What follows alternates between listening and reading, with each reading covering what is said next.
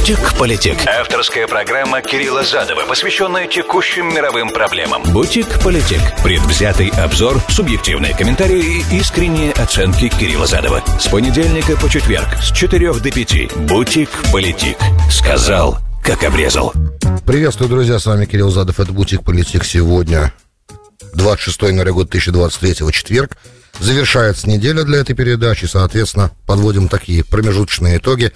Тема танков немножко поменялась по количеству, в смысле немецких танков, британских танков, американских и сроков их прибытия. Поэтому я проинформирую вас вначале немного об этом. Мы о российской реакции поговорим, потом перейдем быстренько на тему аэрофлотского скандала, скандала с Турцией. США пытается надавить на Турцию, вы из новостей вы это знаете. Надо прокомментировать этот момент, что это, в принципе, показывает, да, сам, сам по себе, сама по себе ситуация с самолетами. Интересно, постараюсь недолго, но важная тема. Вот. Ну, опять же, надо понять, как э, потенциально Россия может реагировать. Есть уже определенные реакции, они последовали на информацию о танках, тоже об этом, на это тоже надо проговорить. Вот. А потом мы перейдем на израильскую тему. Хотел еще о Ливане поговорить, там ситуация накаляется опять в очередной раз. Опять же, все это связано с а, взрывом в Бейрутском порту а, в 2020 году летом. И с расследованием, судебным расследованием причин этого взрыва, этой трагедии. И это опять все, на самом деле, сотрясает небольшую страну, которая на севере от Израиля находится. И это чревато, опять же, нарушением security парадигмы. Ну, а э, в конце хотелось бы все-таки поговорить о сегодняшнем прям, прям битве в Дженине, которая сегодня произошла. Чистая фауда сегодня мы наблюдали на всех новостных арабских каналах. Это прям очень, очень активно было показано. Я посмотрел много по этому поводу, могу рассказать кое-что. Вот, в принципе, такой план на сегодня, если все успею. Буду стараться успеть, адженда амбициозная, поэтому что-то может выскочить за пределы. Скорее всего, выскочит Ливан. Вот такой план. 347460087 это смс-портал прямого эфира, можете мне писать. Я с удовольствием отвечу, если буду в состоянии и компетентность позволит. Ну, а для тех, кто подписывается на мой канал на YouTube, это очень просто это сделать. Подписчиков количество растет хорошо последнюю неделю, особенно, особенно последнюю неделю. И я приглашаю всех туда, там очень легко со мной вступать в коммуникацию, комментировать, там у нас общение большое. Целые дискуссионные клубы там фактически открываются под каждую из передач. Так что добро пожаловать туда, очень просто его найти и подписаться. Бутик-политик. Сказал, как обрезал.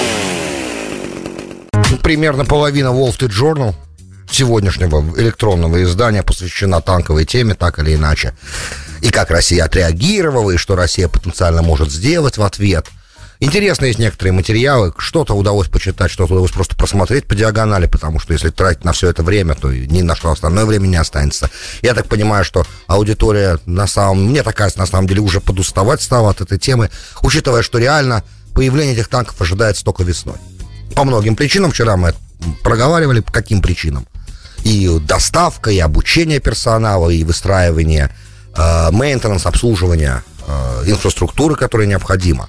Опять же, не так-то просто, потому как в простом один танк, танк он танк бою, танк долго не живет, понятно, и э, все эти танки, которые будут присланы, они в идеале, если они дойдут, во-первых, доедут, во-первых, опять же, есть аналитики, которые говорят, что Россия будет, э, западные аналитики, я имею в виду, э, что Россия будет использовать, будет э, атаковать их на этапе деливери, Э, что, скорее всего, это, это будет новый девелопмент. Хотя, опять же, простите, отвлекаюсь, но из реакции Кремля пока этого не слышно. Примерно так же Кремль реагировал и на поставки Хаймерс, и на поставки Джевелин, и на каждый, раз, на, на каждый раз, когда новый уровень э, вооружения украинской армии со стороны НАТО происходил, выходил, э, эти поставки выходили на новый уровень, вооружения, точнее, которые поставлялись, были уже следующего уровня, по э, последствиям для боевых действий. Россия говорила, Кремль говорил примерно то же самое, что это показывает все большую и большую вовлеченность НАТО в военный конфликт. Но ничего за этим не следовало. Э, если бы Кремль предпринял какие-то действия э, в сторону того, чтобы показать на практике, что означает э, наиболее сильную вовлеченность на стран НАТО в конфликт, тогда это можно было бы оценивать как настоящую реакцию. Пока же все эти реакции, в том числе и слова господина Антонова, посла России в США, а, он сказал, что они все, все эти Абрамсы, которые будут Америке поставлены, будут гореть. Без сомнения, но это в Телеграме он у себя написал. Теперь сами Абрамсы даже весной не появятся. Скорее всего, это сложное дело, эти Абрамсы, сложно их поставлять. Они нуждаются в более серьезном обслуживании, в постоянном. А, они позже, намного, они к лету, если конфликт к тому времени будет еще продолжаться, к лету они появятся, скорее всего. Опять же, пишет Wall Street за что купил, зато продал. Это первый момент. А, значит, при этом, да, использование, возвращаясь к теме их использования, в простых, в, в, в, в таких танковых битв, которые увидели Вторая мировая война, я имею в виду Курская битва, да, это сегодня нереально с современными вооружениями вообще.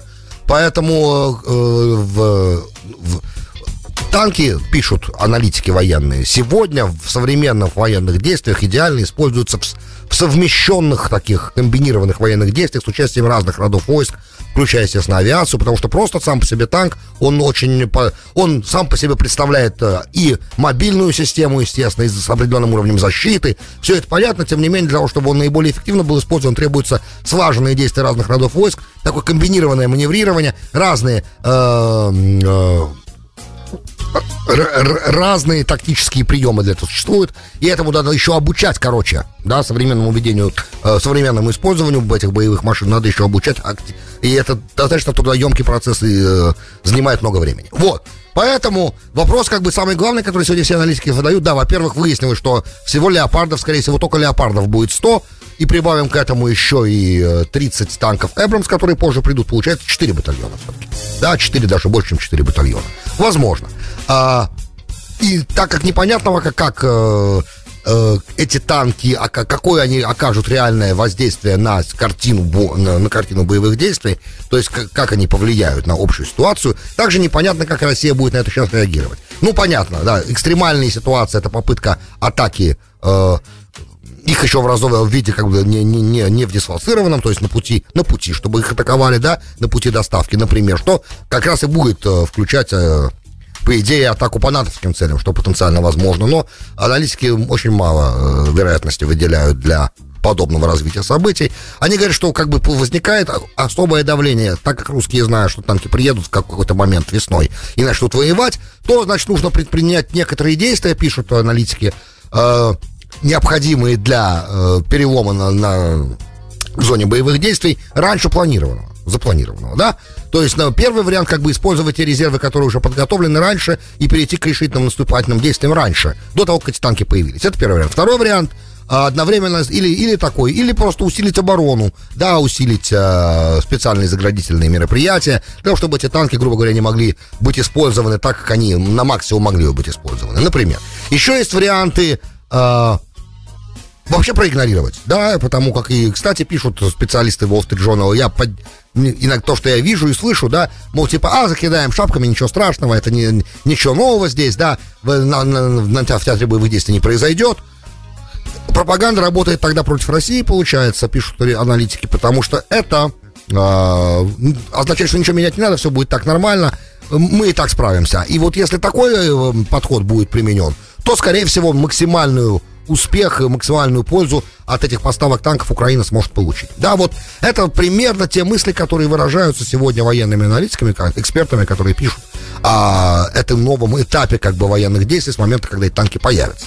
Поэтому тут как бы получается вот так. Пока никаких конкретных действий страны России в ответ на э, объявленное количество и объявленное стратегическое решение о поставках танка, танков, да, Украине, пока больше никаких нету здесь более, как бы сказать, конкретных действий. То есть пока это все в области еще теории, разговоров, э, реакции Кремля, но пока ничего конкретного. Опять же, совсем не обязательно, что какие-то конкретные вещи должны прям так быстро начать происходить. Вопрос, как бы, какое будет принято решение, в итоге как на это реагировать. Это важно. Мы это, думаю, в ближайшее время увидим. Простите. Дальше. Значит, а, Интересный сканд... Э, интересная ситуация возникает с э, вопросом того, насколько Соединенные Штаты Америки могут свои санкции, которые они, и не только США, а западные страны, которые они вводили постепенно устражали с 24 февраля, с момента начала военных действий, э, как они могут эти санкции э, быть уверены, что они работают, да, то, что по-английски называется словом enforce, да, насколько они могут заставить других эти санкции исполнять. Case and illustration, да, ситуация, как бы, которую надо обязательно рассмотреть как э, иллюстрирующую, как пример. Э, оказывается, еще в декабре помощник госсекретаря и помощник министра финансов давили на турецких э, своих коллег, в таких же званиях, таких же должностях находящихся в Турции, в турецком правительстве, э, и на самого Мирута Чаушагу давили. Был разговор, я так понимаю, у него с Блинкиным по этому поводу. Э, чтобы Турция была, э, не давала возможности э, американским самолетам, аэрофлотовским, американским самолетам Боингу, да, у аэрофлота сейчас три вида Боингов, в лизовых договорах, которые приостановлены, кстати. И все те компании западные, которые давали в лиз эти самолеты, Boeing 777, Boeing 757 и Boeing 737, все вот эти компании, которые эти самолеты давали им в лиз, они приостановили, расторгли по санкционному давлению, расторгли все эти лизовые контракты. То есть получается, что Россия должна эти самолеты вернуть с точки зрения как бы, да, международного права. Она должна эти самолеты вернуть, потому что эксплуатировать их сейчас незаконно. И э, некоторые пишут, что в принципе это является актом воровства, то, что они до сих пор еще не, не возвращены. Э, кроме того, естественно, есть э, проблема с поставкой запасных частей, это запрещено делать. И более того, э, Америка грозила Турции, что если, предупреждала турецкую сторону, что если полеты этих самолетов аэрофлота американских, на которые прекращены лизы, и которые идут нарушение санкций американских, да, Турция же никогда к этим санкциям не, под эти санкции не подписывалась, если эти полеты не прекратятся, то тогда те люди, а э, из Москвы летают рейсы в э, Истамбул, э, летают в Анкару, летают в Анталию, на курорты летают.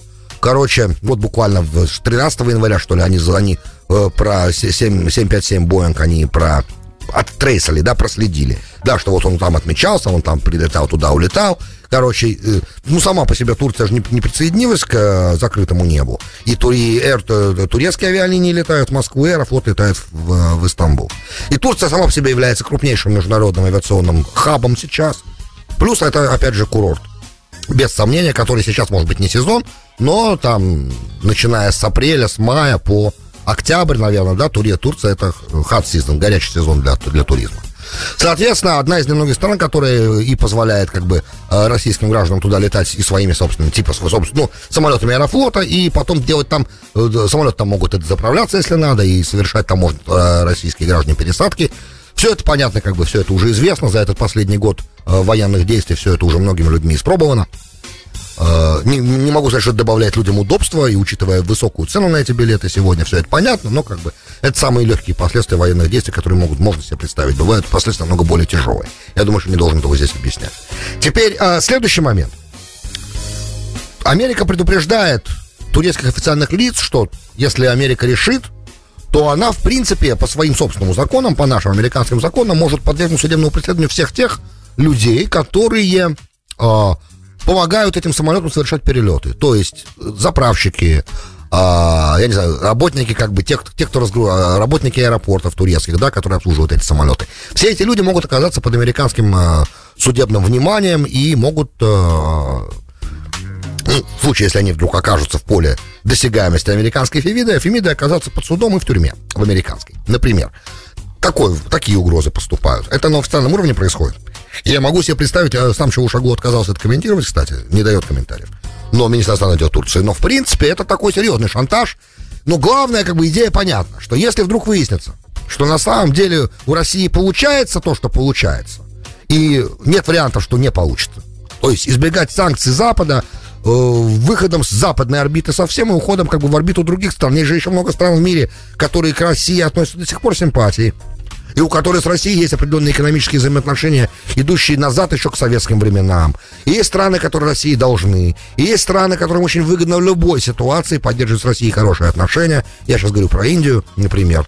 А, есть много разных стран в этом мире, и не все исчерпывается западным миром. Да, есть еще Латинская Америка, как мы понимаем, есть еще Африка, есть еще Азия.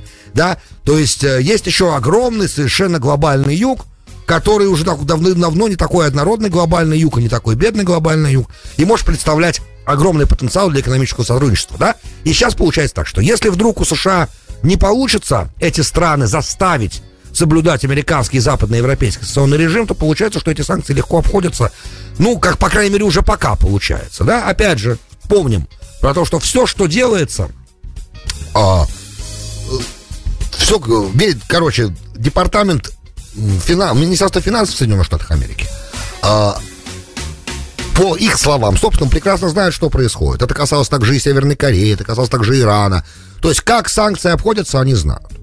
И их не бездействие э, по пресечению этих и по закрытию этих лазеек, да, по пресечению этих путей обхода санкций, оно связано с тем, что тогда страдают интересы еще других стран, с которыми у США есть определенные отношения, и они бы не хотели, чтобы э, очень сильное э, исполнение этих санкций, да, и закручивание таких гаек повредило бы, навредило бы этим отношениям и навредило бы этим странам, которые типа партнеры США в других вопросах.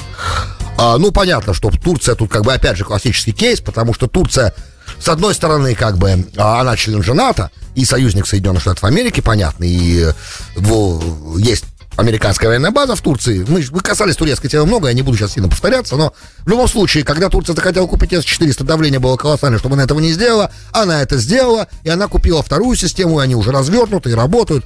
За это Турцию типа наказали, лишив ее программы F-35, участия в программе. Ну, в итоге наказали саму программу F-35, там некоторые детали самолета, я так понимаю, делались в Турции. Там какие-то детали крыла, по-моему. А в итоге пришлось заменить. Да, и Турция потеряла тем, то, что она не могла получить F-35. Я не уверен, что это прям так сегодня так уж Турции нужно. Но в итоге сейчас вот идет вопрос, который мы недавно касались, вопроса F-16 модернизированных э, предыдущего поколения самолетов, но тем не менее э, достаточно современных и нужных. И то есть, с одной стороны, да, Турция что-то теряет, с другой стороны, Турция что-то находит, и опять же, понимание того, что я не устаю повторять, что Турция нужна совершенно намного больше, чем США нужны Турции, оно присутствует, я так понимаю, в Государственном департаменте очень хорошо. То есть, несмотря ни на что, и в Пентагоне особенно, несмотря ни на что, выхода нету и придется с Турцией договариваться. Поэтому наши американские возможности Турцию шантажировать и заставить ее, да, пиная ее, заставляя ее соблюдать то, что мы ей говорим, они очень ограничены, эти возможности. И вот это интересный будет сейчас момент пронаблюдать. Удастся ли им заставить турок перестать принимать американские самолеты аэрофлота у себя? Это очень важно, за этим наблюдаем и ждем как бы результата этого эксперимента. Потому что если не получится, то получается тогда, что Россия достаточно с легкостью обходит а, определенные санкционные ограничения. Ну и помним, да, что Россия из всего своего парка Airbus'ов, большого достаточно, и Боингов половину посадила, насколько я слышал, да, Э, и используют их как запчасти, если что. Да, потому что обслуживание же надо проходить, а никто это обслуживание сейчас не делает. Э, из тех компаний, которые по договору Лиза должны были его совершать. Вот. Ну, в смысле, сам Боинг и сам Airbus. Это тоже все на самом деле временная мера, но есть надежда, я так понимаю, и общее понимание, что с окончанием конфликта в Украине, да, э, санкции эти будут сняты, или, по крайней мере, с, с аэрофлота они будут сняты, потому что мы знаем, что даже в тяжелые моменты сложных американо-российских отношений аэрофлот продолжал летать.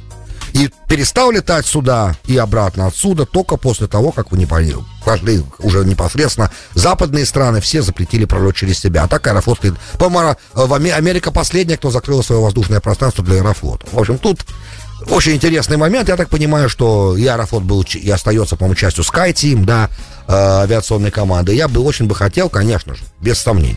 И это для всех людей, живущих, говорящих по-русски, более важных, да, учитывая, что Аэрофлот также был изумительным совершенно хабом для полетов в Израиль, очень было удобно летать из Нью-Йорка через Москву в Тель-Авив, это были очень хорошие цены, надо сказать. Опять же, очень важно об этом помнить, потому что это время надолго, скорее всего, прекратилось. Но рано или поздно есть такое понимание, что когда вопрос между Россией и Западом, и если он будет решен, и все в итоге закончится дело миром в ближайшее время, в какое-то обозримое, я имею в виду, да, то восстановятся эти все контакты и, и, и полеты при, возобновятся. Это оптимистичный взгляд. Но если пессимистичный, вы его и сами понимаете, я не хочу его лишний раз озвучивать. Теперь давайте быстренько к Ливану перейдем. Я постараюсь быть кратким, потому что в конце для, для этого сегмента завершения так много у меня времени осталось. А, вы помните, что был в августе, по-моему, в августе, да, 2020 года был взрыв страшный, самый крупный в мире не ядерный взрыв, который был в истории человечества. Так его характеризовали. Погибших было 200 человек, огромное количество раненых, пол Бейрута было разрушено. Все вы это видели, все помните. С того момента прошло уже два с половиной года, судебное разбирательство стоит на месте. Почему судебное стояло на месте? Потому что любые попытки э, начать реальное расследование э, и выяснить, знал ли Хасан Дияб, в то время премьер-министр Ливана, если не ошибаюсь, о том, например, что в порту находится 6 тысяч тонн аммиачной селитры, по-моему, в такой, такое количество там взорвалось, да, сталкивались с тем, что не давали ему э, и на уровне парламента, и на уровне как бы непосредственно других ветвей судебной, само, судебной же э, власти этим заниматься. Судьи меняли, это, там были разные моменты, там были разные увольнения, отставки, короче, процесс стоял, народ бунтовал, все это соединилось с страшным экономическим кризисом, пандемическим и постпандемическим кризисом, который был вызван притоком сирийских беженцев. Ливан до сих пор находится на грани падения в гражданскую войну, я говорю это постоянно, но как-то непонятно, как на соломинке держится, да. А, у нас тут был разговор с Марианой Беленкой, специальным корреспондентом коммерсанта по Ближнему Востоку. А, как раз она тогда в Бейруте находилась. И там как раз были волнения серьезные. Там были перестрелки между Хизбаллой и другими участниками ливанского гражданского процесса, давайте назовем его так, который на самом деле заслуживает всегда огром... А я всегда говорю, что надо посвятить отдельную программу целую, потому что Ливан сложная страна, с очень интересной историей, и с интересной историей конфликта гражданского там. И вот, наконец-то, несколько дней назад пришла информация о том, что судья, Бетар, по-моему, его фамилия, решил э, начать настоящее следствие и арестовал множество официальных лиц, включая, если не ошибаюсь, был задержан даже сам бывший премьер-министр Хасан Диаб, для того, чтобы наконец-то начались допросы, потому что, ну, не может такого быть, чтобы истеблишмент избежал ответственности за страшную либо халатность преступную, либо за настоящее преступление, которое произошло. И он это сделал, он их задержал. Через два дня генеральный прокурор Ливана, по-моему, да, так его должность называется, издал распоряжение, по которому все задержанные должны быть выпущены. И э, обвинил судью в государственном перевороте, ни больше, ни меньше в юридическом. Что этого нельзя было делать, что это нарушение всех процедур. Короче, внутри судебной власти, ветки, да, произошел конфликт.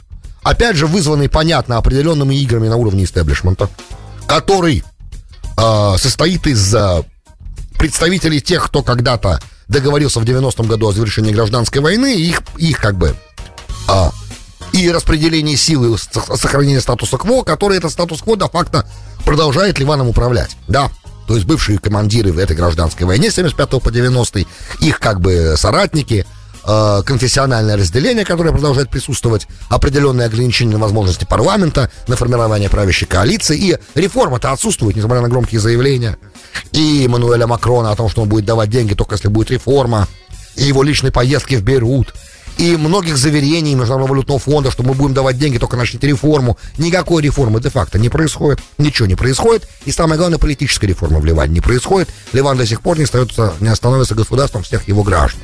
И вот как только по решению этого прокурора все эти задержанные высокопоставленные э, лица, часть элита, да, политического ливанского истеблишмента были выпущены на свободу, в, попреки постановлению суд, судьи, да, который судья расследовал все это дело, а, начался скандал, конечно, и началась, начались демонстрации в Бейруте, которые сейчас продолжаются, как мы понимаем, в любой момент, да, любая искра может вызвать серьезную проблему, серьезное противостояние. Не хочу называть его даже этими словами, которые ему, в принципе, можно будет называть. Поэтому сейчас внимательно наблюдаем за Ливаном. Опять ситуация каждый раз на грани. Учитывая, что общая ситуация экономическая не улучшается.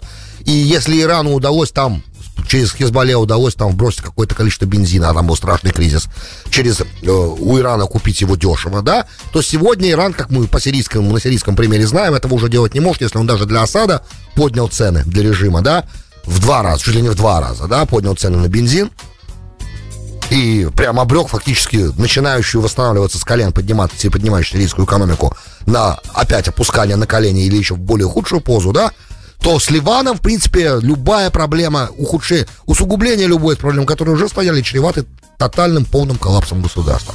И это как раз то, что окружающие страны бы наверняка не хотели. Вопрос, как, что сделать для того, чтобы этого не было. Да, ну, одно хорошее, одно позитивное действие произошло, да. Граница морская с Израилем была размечена. Теоретически деньги должны пойти в бюджет достаточно скоро от компаний, которые будут газ из этих месторождений качать. Но есть еще, как мы видим, много факторов, поэтому этого может оказаться недостаточно. А реформа, тем не менее, нужна, естественно, иначе коррупция, разворовываний с, э, фондов страны, которые так еле-еле дышат, оно продолжится. Бутик-политик. Сказал, как обрезал. Добро пожаловать в Бутик Политик, часть вторая. С вами Кирилл Задов. Э, сегодня 26 января года 2023. Четверг обещал вам э, Фауда пятый сезон, который на наших глазах разворачивается прямо сейчас в, в Джинине. На Джинин это, э, я так понимаю, уже Самария. А, там есть лагерь беженцев. Это северная часть как бы тех территорий, которые считаются палестинской автономией. Там есть лагерь беженцев, прямо в центре города. Я видел карту сегодня, так если немного посмотрел документальные хроники, то, что там происходило. Посмотрел на развалины того дома, где и была эта битва сегодняшняя. Рано утром в четверг. Да, кстати, там президенты с момента начала операции Wavebreaker э, э, волнорез, да, которая началась после того, как палестинцы, э, палестинские арабы атаковали израильтян э, в период с марта по май 20, 22 э, года убили 19 израильтян в это время. Началась операция «Волнорез», которая продолжается сейчас. Напоминаю просто для тех, кто не следил внимательно, как, как это началось. Это, это очередная волна насилия, противостояния. А, над, так как основным а, исполнителем этих терактов и организатором этих терактов был исламский джихад, то, в принципе, наверное, будет честно сказать, наверное, что операция «Волнорез», а, она идет в основном против исламского джихада. То есть боевики исламского джихада как бы самые а, составляют большую часть погибших арабов в результате этой ликвидированных боевиков в этой операции. За 22 год а, израильтяне убили 146 арабов, которые в основном были боевики, но были и гражданские, которые случайно оказывались под огнем или бросали камни. Такое тоже было, тинейджеры погибали. Было. Из этих, ну, это, это минимальное количество, то есть, как бы, основ, из этих 146 основная масса это боевики. Это, кстати, арабские, арабские источники тоже признают. Сегодня вот Аль-Джазира, например, показывала это очень много. Давало серьезное покрытие. Украина отошла аж в середину часа, а первый был, как бы, эта операция в Женине сегодняшняя. Значит, там прям чисто как в кино. А, сегодня зашло несколько, зашло подразделение террористическое израильское в Дженин к дому, в котором по э, им информации внутренней, да, э, была э, ячейка исламского джихада готовила атаку. С момента их захода, при их появлении, боевики начали стрелять первыми. Но это даже не играло роли, потому как все равно задача была поставлена, должна была быть исполнена. Поэтому огнем сначала убили троих боевиков, ответным, да, солдаты, а потом Э, те же А-50 отстреливались уже из дома, они при, начали стрелять по дому и начали использовать противотанковые ракеты. Аль-Джазира показала, э, что осталось от этого дома после двух противотанковых ракет, которые выстрелили солдаты по этому дому, убив тех троих оставшихся боевиков, которые там находились. То есть шесть боевиков. Трое еще, о которых заявляют арабские источники, не, ну, среди этих девяти одна убитая женщина. Видимо, она случайно оказалась жертвой этого противостояния. И еще двое, пока неизвестно, кто эти люди. Но шесть то есть вся ячейка исламского джихада в Джинине была уничтожена. Что, конечно, вызвало дикий крик, потому как такое большое количество жертв уже давно не происходило. И вообще э, э, уже 29 убитых за январь с начала 23 года арабов. Это рекорд, если я не ошибаюсь, 2004 года. То есть такого количества не было с э, момента завершения второй антифады. Теперь э, реакция палестинской стороны была понятна. Аббас, э, я, Ру, э, Абу Рудейна, пресс-секретарь палестинской автономии, выступил и сказал, что мы прекращаем всяческое сотрудничество с э, в сфере безопасности с Израилем. Но это то, что для внутренней аудитории, как я понимаю, звучит. Да, это звучит для внутренней аудитории. А Будет ли это исполняться, я не знаю. Я могу себе представить, что между, учитывая, что сам по себе уровень власти э, и возможность эту власть э, exercise, да, то есть э, возможность эту власть, э, возможность как бы управлять, вот правильно по-русски это сказать, возможность управлять у э, официальных лиц палестинской автономии сильно сейчас уменьшена. И, кстати, Джинин является той территорией, где вообще власть Аббаса под большим вопросом находится. Понятно, что там э, у Хамаса огромное влияние, у исламского джихада огромное влияние, и все это, естественно, подрывает. То есть, с одной стороны, аргумент оппозиции слышен здесь, который говорит, что чем больше вот таких, таких операций будет, э, в, будут военные проводить Хотя при Лапиде тоже они и при Беннете они проводились без... И при них они, она, это началось, при том правительстве еще, да, а, предыдущем что чем больше таких операций будет, тем более власть э, Аббаса будет выглядеть подорванной, как бы, да, особенно учитывая, что это подстава для Аббаса, потому что и так-то в глазах Хамаса и исламского джихада Аббас является марионеткой с рукой в заднице израильской, да, которая им управляет э, потому что есть сотрудничество в безопасности, и понятно, что оно идет против интересов так называемого палестинского как бы освобождения, да? А при этом, а этот аргумент он всегда был, но не проводить операцию по сигналу о том, что там есть угроза и готовится атака, нельзя. Это преступная халатность, израильская армия не может на это пойти. Если израильское руководство бы так себя вело, то оно бы при, было профессионально непригодно. Правильно? Потому что задача правительства обеспечивать безопасность своим населения, да, обеспечивать безопасность нации и государства. Поэтому здесь э, все это как бы все эти разговоры в пользу бедных террористов, конечно, надо убивать, и действовать надо так, чтобы атаки не происходили, и лучше делать это превентивно, ну, ну, как бы у них дома, да, чем дождаться, когда эти террористы окажутся внутри зеленой черты или в поселениях. Это понятный момент тоже здесь. Поэтому все эти разговоры, они в пользу бедных, относительно того, что может подорвать власть Аббаса, а что не может подорвать власть Аббаса, она уже и так достаточно сильно подорвана. Теперь э, может это спровоцировать еще более жесткий виток противостояния? Да, конечно. Опять же, аналитики все говорят, что вот, ожидается, что правительство стало более правым, правительством включает в себя бывших экстремистов, которым когда-то, которые когда-то входили в партию КАХ, там и Тамар Бенгвир, например, и это однозначно оно избиралось на более жесткой позиции в отношении безопасности и, как говорится, большей брутальности по отношению к палестинцам. Это неправда, кстати. Дело не в брутальности по отношению к палестинцам. Есть понятие более жестких мер по обеспечению безопасности. И кто бы ни был, да, кто нарушает общественный порядок или угрожает интересам жизни и безопасности здоровья нации, это с этим человеком надо бороться, как бы, да, он должен уничтожаться. Это есть национальный интерес государства здесь. Поэтому здесь все правильно сделано, на мой взгляд. Вариантов-то других нет пока. Учитывая, что ни о каком диалоге речь уже не идет настоящем. Потому что, опять же, мы помним великое правило, да? Тот минимум, на который уступок, на который Аббас готов пойти, да, превышает тот максимум, который Израиль готов уступить, как бы на порядок превышает, на, на ноль фактически, да, в 10 раз. Поэтому, ну, какой тут возможен диалог? Это все иллюзии. Люди продолжают себя кормить иллюзиями. Потому что на настоящее решение, к сожалению, яиц, э, гац, аппетита у нации пока нет. Да, на решение как бы а, которые отвечают реальной картине вещей на Земле, да, пока нет такого аппетита и таких возможностей. Поэтому э, лечат э, болезнь, как бы лечат симптомы, но не лечат причину. Это тоже понятный момент. Глядишь, может быть и может так получится, что э, причина, надежда на то, что причина может сама куда-то раствориться и исчезнуть. Но, к сожалению, мы видим, что причина не исчезает. Никуда не исчезает, потому что миллионы людей, как бы, они, они же никуда не денутся просто так, правильно?